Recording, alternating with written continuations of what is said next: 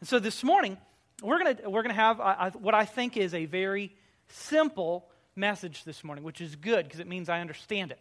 Um, it. Easy to wrap our minds around. And we're going to talk about treasure. Now, when you hear the word treasure, there's, there's certain things that kind of pop into your mind. And I asked my wife, I'm like, what, what questions pop into your mind? And she gave all the wrong answers. Because kids, kids, when you hear the word treasure, what's the first thing that pops into your mind? Pirates. Absolutely. And pirates are cool. Take a look at this picture. What do you think about that? You see that, buddy? Just a couple weeks ago, it was International Talk Like a Pirate Day. And if you would walk into Krispy Kreme and talk like a pirate, they would give you a free donut. So I, I learned all kinds of words that day. You know, I was going to share lots of words. If you dressed up like a pirate, they gave you a free dozen donuts. And so we walk in, and Colin says, Give me my treasure. He's embarrassed. How cute. I've never seen that before. Well, you might not, you might not think that Krispy Kreme is treasure. Maybe it's the forbidden fruit, you know, in your life. But the truth is, we all kind of love these stories of treasure. treasure. And you, you remember being a kid and having the, the little treasure hunt map, you know, the scavenger hunt kind of thing, where there's a prize, you know, the leprechaun at the end of the rainbow. There's something out there. And the truth is, it's not just little kids that dig this kind of stuff. As a matter of fact, there's a report out today. When you Google treasure. The very first thing that comes up is September 3rd, 2013, which is what? A month ago. The Schmitt family, uh, off the coast of Fort Pierce, Florida, 150 yards off the coast of Fort Pierce, Florida, in 15 feet of crystal clear water, find $300,000 worth of 300 year old Spanish gold chains. Nobody knew where this wreck was. And this family happened to be diving, and they come up with these chains and gold coins that had been lost to history. They had found treasure. And now they're famous. $300,000 in the grand scheme of treasure, it's not all that significant, but they have making their tour on the television shows. They are wearing their chains. They look like rap stars now. Um, proud of the things that they have found. And so for us today, we want to hear what Jesus has to say about treasure. And so we'll be in Matthew chapter 6. Now, the minute we say Matthew chapter 6, those of you that are familiar with your Bibles will know that Matthew chapters 5 through 7 are some of the most beautiful words of our Savior in all of Scripture. You see, these chapters are known as a collection of sayings that Jesus said at a particular moment in time, known as the Sermon on the Mount. Jesus had all of these people uh, following him, and he lays out in the Sermon on the Mount the ethics of his kingdom. He says, I'm not a king like any king you would know. I'm a king whose kingdom is not of this world. But if you want to be a part of my kingdom, there are specific ways that you are to live. To be a kingdom citizen, there are certain rights, privileges, and responsibilities, and Jesus lays this out for us. And so this morning, perhaps even more than on other occasions, we are listening to his words. We are hearing His voice as He tells His people how to live. And Jesus has words for us about treasure. And it doesn't have anything to do with your bank account, your CDs, or your 401k. It's been said that Jesus says more about money or possessions or stuff about 10 times more than he ever says about heaven or hell. And so, to ignore this vital topic in our Lord's own repertoire, we would ignore it to our own peril. Because I tell you what, it's really easy for your stuff to own you. It's really easy to get used to paying all these bills. And we've already looked at the fact that we don't own anything. God owns it all, and He lends it to us to manage for him. And so today I want us to hear these words from Jesus' lips as he teaches us how to weigh what matters most in life very carefully. Three simple points this morning. and beginning in Matthew chapter 6 verse 19, we see the first principle that we are warned about having the right treasure. Jesus says, Do not store up for yourselves treasures on earth where moth and rust destroy and where thieves break in and steal. Jesus begins with a command to stop. He says, Do not store up. The force of it is stop storing up. Stop being so obsessed with piling up earthen bound treasures. And he gives three very simple uh, word pictures, illustrations about why we should stop doing this. He talks about the moth that attacks things that are perishable. And in this day and age, uh, you didn't have cedar lined closets and walk in master, you know, master bedrooms. You had very few garments, but the moth was famous for snacking on your clothes. And your clothes would wear out. It would, it would come from without. You don't want to see them in your house, but when they came, you wanted to watch out for the materials that your clothes were made out of. But it's not just the moth attacking your clothing, it is rust that is also attacking perishable metals. And the moth kind of flutters from outside your house and comes in and eats up all your stuff. What's rust do? You know, do you just need to stay out of that side of the town to stay away from the rust? No, rust is inherent within metals. It kind of comes from within. There's a decay that happens if you're not careful to keep your metals oiled, keep them in good shape. And so you have dangers from without the moth. You have this decay that comes from within. And then on top of all of that, you have thieves you have to worry about other people. It's not just nature, bugs and rust. It's perverse people who break in and steal and will take anything. I don't know if you've ever been broken into. Three days before Christmas last year, uh, while my parents had all of their Christmas presents under the Christmas tree, they come home at lunch to find their house decimated by someone who had broken in. And of course, there were some really big ticket items TV, DVD player, um, stereo that were stolen. And then there were just the goofiest things that were taken drawers just emptied into trash bags. Why did they want my dad's undershirts? I don't know. Maybe they were looking for gold, thought something was hidden in there.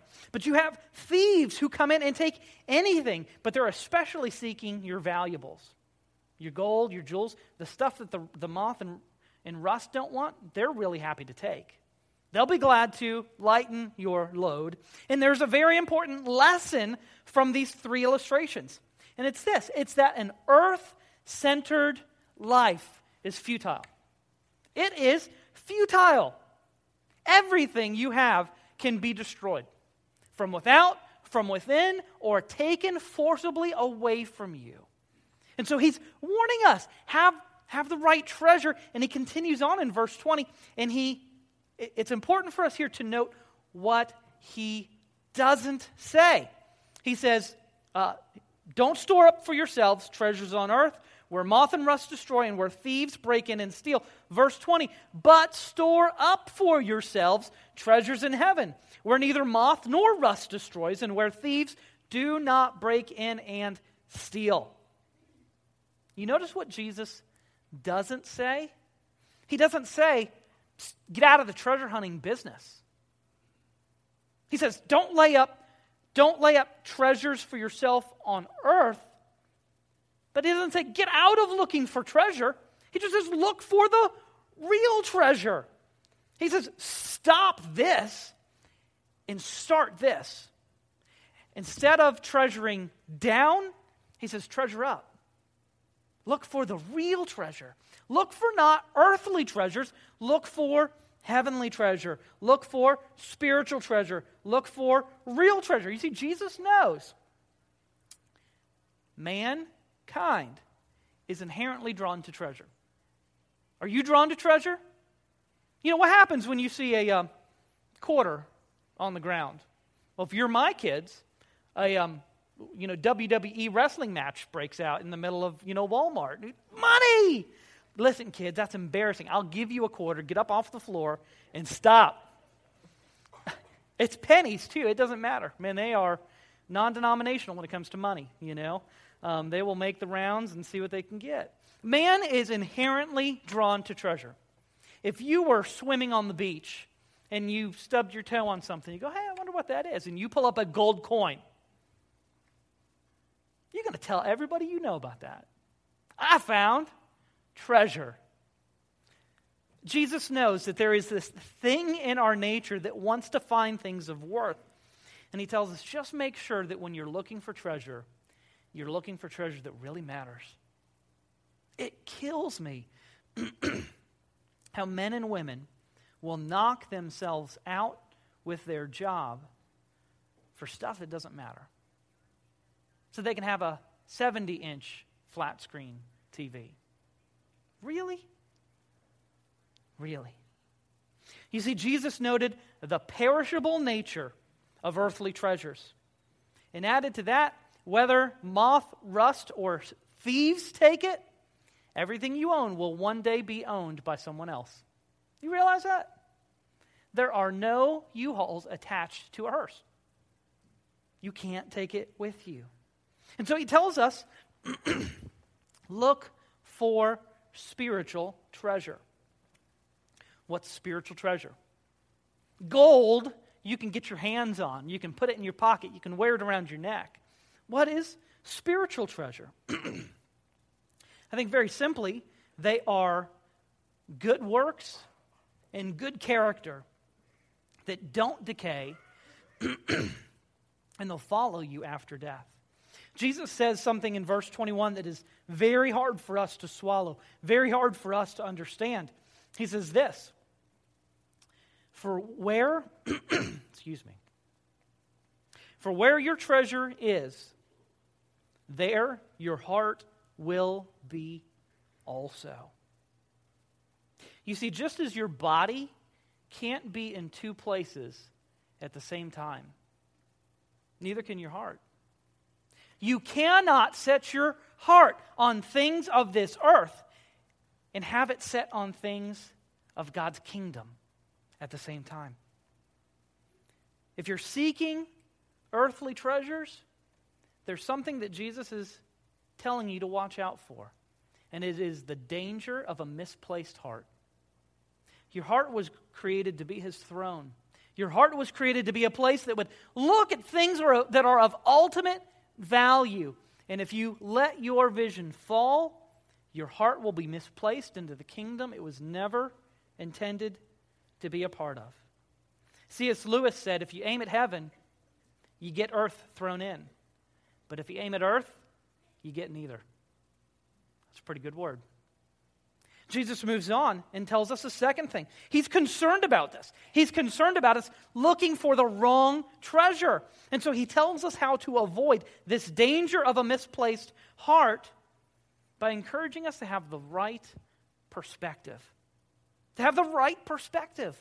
Look at verses 22 and 23. You get this really kind of strange comment thrown right into the middle of this whole section. He says, The eye is the lamp of the body. So then, if your eye is clear, your whole body will be full of light. But if your eye is bad, your whole body will be full of darkness.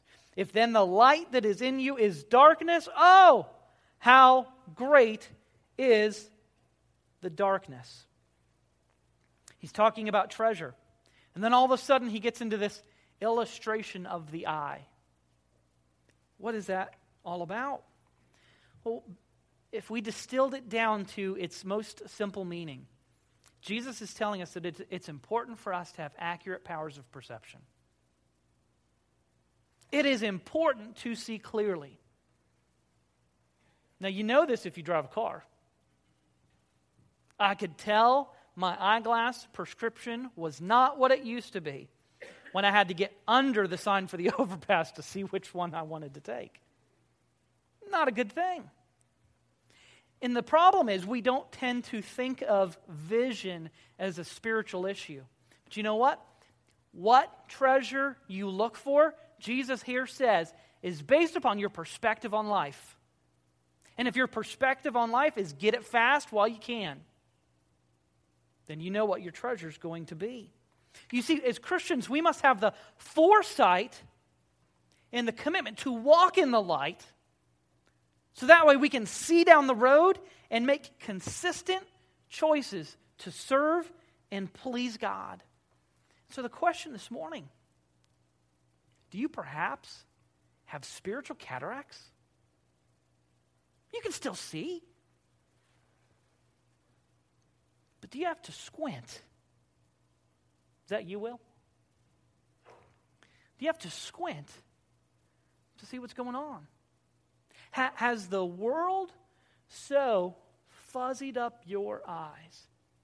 Or to use another analogy, when you're driving, now that the fall's here, and you leave your car out instead of parking it in the garage, and you get all that stuff on your windshield, and your car hasn't warmed up enough yet to kind of get rid of all of it? You ever tried to drive? You see people with a little, you know, they've got a little porthole like this big to drive through, you know, and they're driving like this. Do you have a foggy you have a foggy windshield? And the truth is, Jesus is addressing this message to people who want to follow him.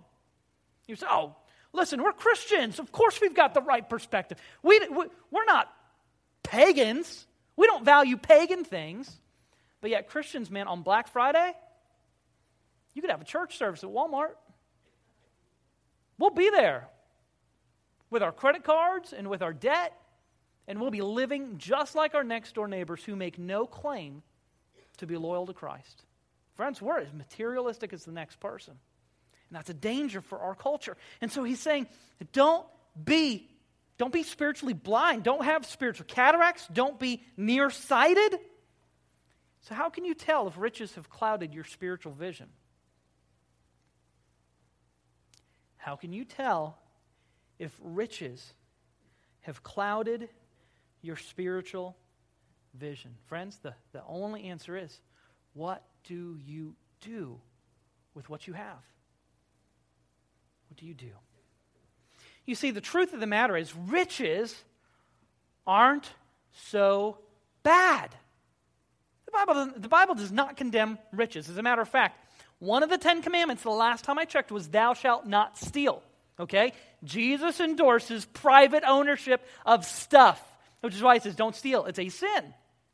Riches aren't so bad, people are. Guns don't kill people, people kill people. So riches are not evil in and of themselves. As a matter of fact, there are many things that the Bible says money is good for. You are commanded, you must, if you are a Christian, provide for your family so that they are not a burden to others. You know, the Bible goes on to say that if you don't work, somebody finish that verse for me. If you don't work, you don't eat. No, that's not a that's not a comment on the welfare system. It's just saying, do what you need to do. Don't be lazy, be industrious. And so the Bible says you have to provide for your family so that they're not a burden to others. The Bible says you have to make provision for the future. It's okay to plan ahead. It's okay to plan for retirement, to plan for your kids to go to school. You need to plan ahead. It's okay to help the needy. You know, we'll have bell ringers outside in just a few weeks. We'll have prisoners that we're doing things for when it comes to Christmas. We'll have shoe boxes that we're filling to send to kids. That's fine for us. We, we need money to be able to do that. We need to encourage gospel work. We, we take up a huge offering. Uh, I think it's $175 million at Christmas to serve international missions. You're part of a coalition of 46,000 Southern Baptist churches in the United States. And collectively, we'll give $175 million to missions at Christmas time. That's amazing. And so we need to use our money to encourage gospel work. The Bible even says, 1 Timothy 6 17, if you don't believe me, the Bible even says it's okay to enjoy the nice things that the Creator gives. It's okay. Jesus is not advocating poverty. The goal of this message, which I'm really glad for, is not that we sell everything we have and become monks. Shave our head, put the robe on, and we're monks. We don't have that is not what Jesus is getting. The problem is that God gives us good things. And originally we understand that they're good and we use them the way that they're supposed to be used. But what happens? We take the good things and we turn them around and we use them for not good things. I'll keep this PG. Intimacy is a great thing. But God says that intimacy has some limits on where you get to play with that toy. And when you step out, when you trespass, when you cross the line, it's not a good thing anymore. It's a perverse thing. And we've forgotten as a culture to blush at that. That there are some things that are out of bounds. You know, a, a stick, a piece of wood can be a good thing. You can use it to prop something up, you can put it in a fire, or you can bonk someone over the head with it. We take God's good things and they begin to morph, and we allow them to have a place in our heart that they were never intended to have. And so the love of money is what the problem is. And we see bodies littered throughout the pages of history. You remember Achan? Joshua? They go and they defeat Jericho, and they are on this high. God is with them. They don't even need to fight, they just walk around, and the walls fall down. But Achan takes a piece of gold and a piece of cloth that the Lord said, Don't take.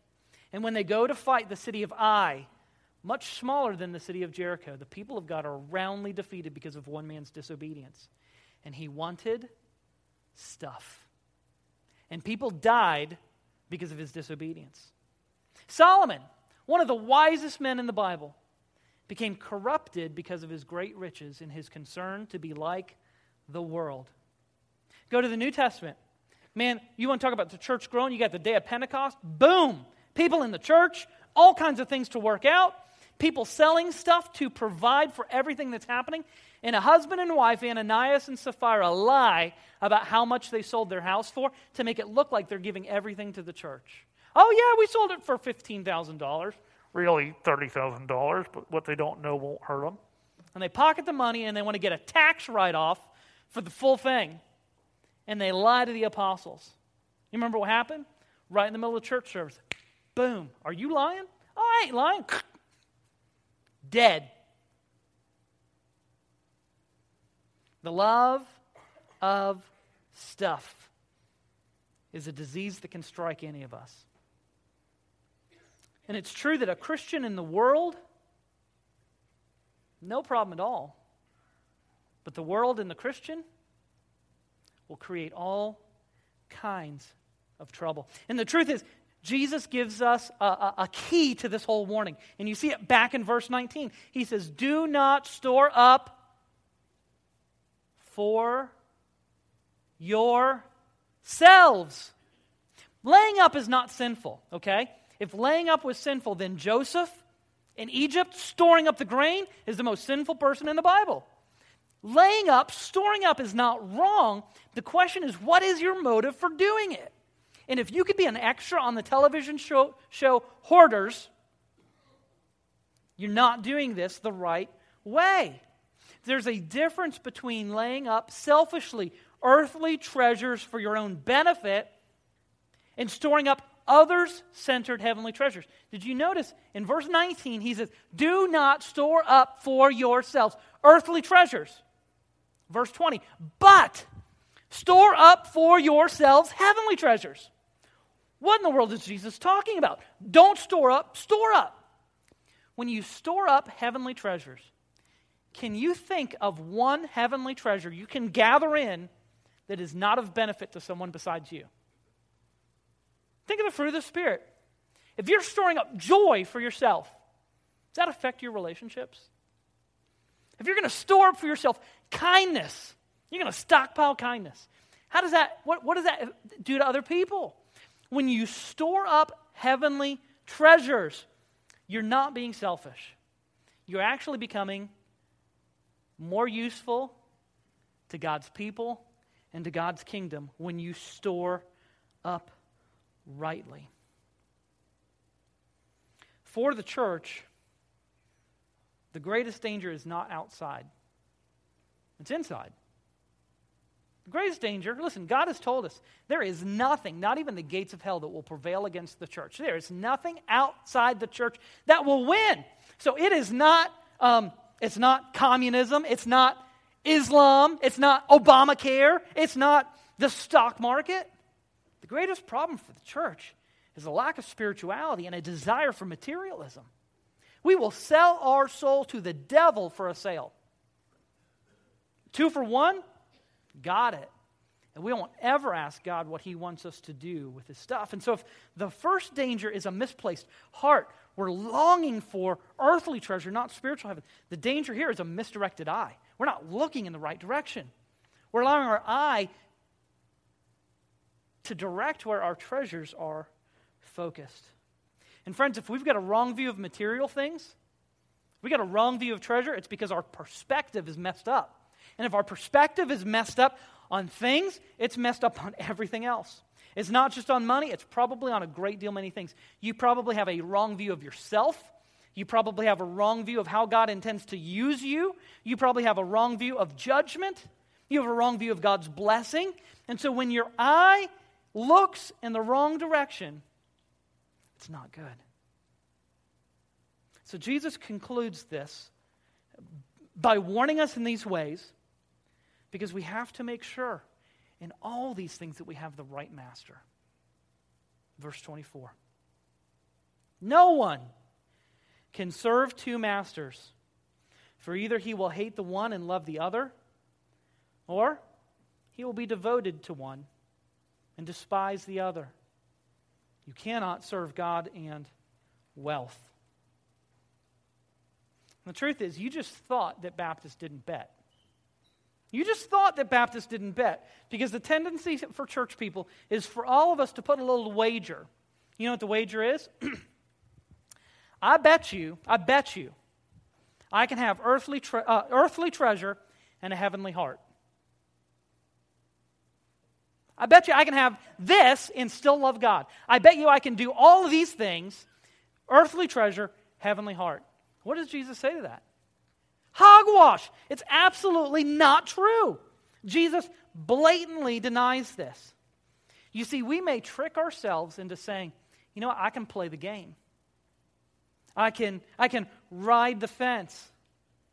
But the truth is that eventually, one or the other will assert its claim to be the treasure. And there won't be any more shenanigans at that day because your allegiance will no longer be divided. It will be clear where your heart is. And you fool yourself to go against our Lord and what he says. John Calvin says, where riches hold dominion of heart, God has lost all of his authority. Once you allow your heart to long for things that God says should not fill it, God has lost his authority in your life. And that's why when we're told by Jesus to store up for ourselves spiritual treasure, when we find spiritual treasure, Jesus says, go big. Get as much as you can. Listen to Matthew 13, 44 through 46.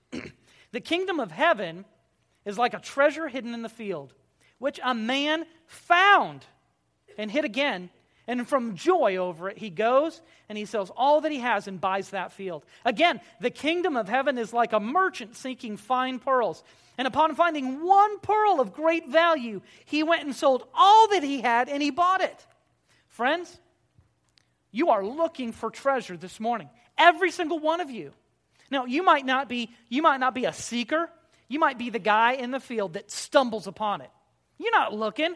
God just in his grace puts it right in front of you. Or you might be the, the, the, the jeweler who is looking meticulously for it.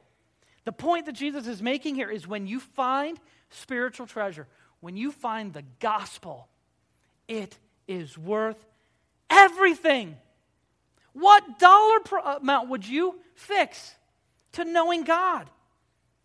And so when we find spiritual treasure, Jesus says, back up the pickup truck, brother. Get you a U Haul break out the, break out the suitcases, borrow other vehicles, get as much of it as you can. Because the truth is, we cannot claim Christ as Lord if we have allegiance to anything or anyone else. Do you want a who or a what to be your owner? Something owns you your debt, your stuff. Something is your master. Something claims your allegiance. And Jesus says in this verse that you can only have one. And the danger here is a misaligned will. If you cannot with integrity say that Christ is your Lord, friend, the only option for you is that you are an idol worshiper. No, you don't bow to, down to a statue or a block of wood, but you've attached yourself to wealth and detached yourself from God. You've allowed your, your vision to be blurred and to be preoccupied with earthly, worthless treasure, and you've rejected true and eternal treasure.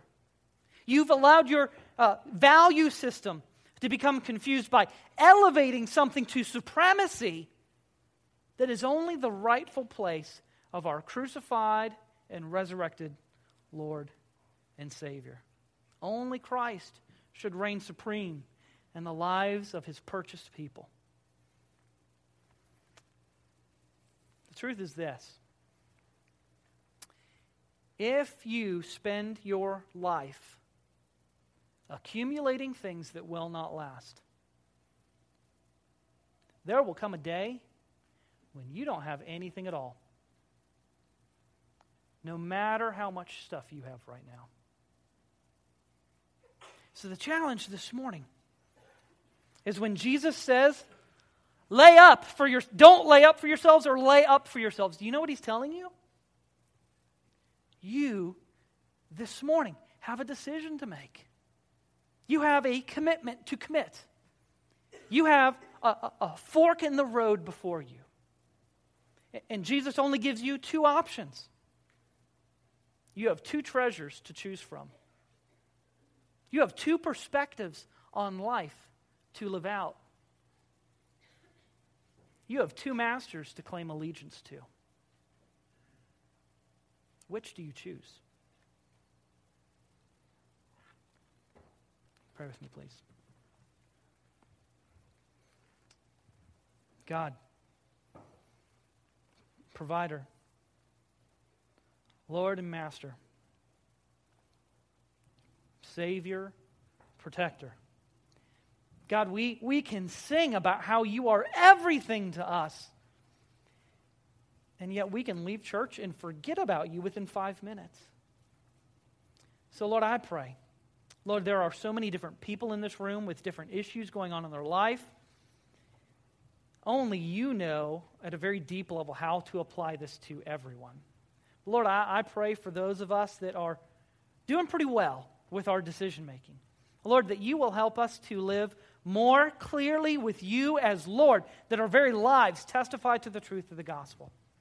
Lord, may we may we use stuff like we're laying up heavenly treasure for ourselves, not storing up selfishly things that are ultimately worthless.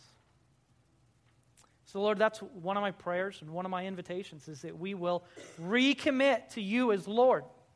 But, Lord, there are others here this morning who um, perhaps are uh, trying to work out this little bet trying to get earthly stuff but have a heavenly heart. Lord, I, I pray for them that you will help them to stop playing games. I, I, I pray the beauty and unimaginable value of the gospel will be so clear to them that they will gladly sell all that they have to have it, that they will commit themselves to you, that they will learn to trust you perhaps for the very first time. Lord, we know that this altar is for people to do their work with you, whether it is to pray privately or to come for counsel. But Lord, as we sing, I pray that your spirit will draw whomsoever will come. In Jesus' name, amen.